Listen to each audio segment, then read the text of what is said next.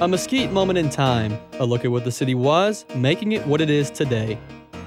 It's hard for a 21st century American to fathom commuting day in and day out on rutted out dirt roads. As for folks who lived during the World War I era, this was a common ritual. It was the only way to travel other than by passenger train or the bygone horse drawn buggies. Mesquite was no different with only a handful of passable roads leading anywhere in any direction. The most desired direction was naturally west towards Dallas. East Pike Road left East Grand Avenue in East Dallas at its intersection with Beacon Street, traveled east in a more direct line than most roads do, climbing out of the White Rock bottom, past the Buckner Orphans Home, and splitting to the north towards today's Sunnyvale, and to the southeast to Mesquite, being called Garland Road along the tap from East Pike to Terrell Street into our downtown. In order to make a connection, allow me to call these streets by their names of today. If the East Pike Road route sounds familiar, it is now Samuell Boulevard. The Garland Road portion has no connection whatsoever with today's Garland Road, but is now Galloway Avenue from downtown Mesquite to US 80, at one time leading into Garland.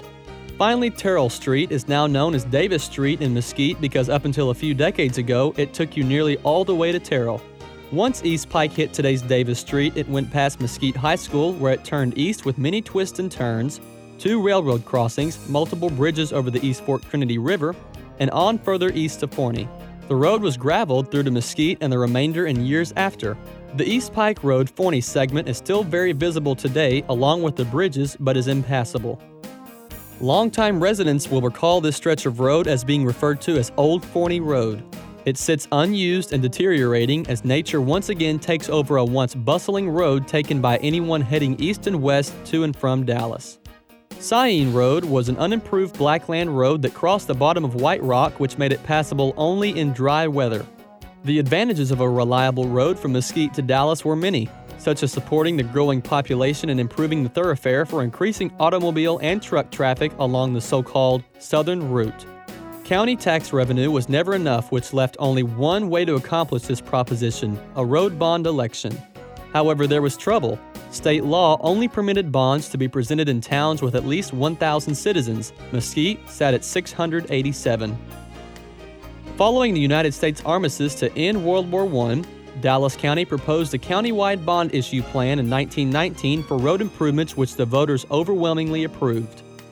The amount of $6.5 million included the southern route, which was from Dallas through Mesquite onto the Kaufman County line. The road was to have an asphalt surface with a gravel base. The county judge blocked all spending on supplies, which caused the newly formed Scyene Road not to be completed until 1922. Also in the public works of this era, John E. Davis and Mayor John S. Lawrence made a proposal in 1918 to improve the public square by removing the hitching rail that was placed around a 50 by 100 foot rectangle in the center of the square 10 years prior. Davis further suggested placing a curb around the tiny park, replace the 10 year old hackberry trees that line the park, and pave the square. When the new gravel and asphalted Scyene Road opened in 1922, John E. Davis, editor publisher of the Texas Mesquiter, praised the improvements by stating, quote, before, people from the east en route to Dallas had to turn due north at the east edge of the business district of Mesquite. But in the case of those not familiar with the road, many of them failed to make the turn, drove onto the square, and had to ask someone the way to Dallas. But since New Scyene Road is now open, they cannot miss their way. They come into Mesquite headed west, and all they have to do is keep going in the same direction through Mesquite, across Marshall Plateau, through historic Scyene, once a town of pretentious proportions, the habitat of the James and Younger boys, between the two silent cities of the dead, Pleasant Mound, through the alpine ridge of White Rock. And beyond these Alps lies not Italy, but the thriving metropolis otherwise known as, quote, the city of the hour. I'm Christian James, and join 88.5 FM next week for another historical tidbit from a Mesquite moment in time.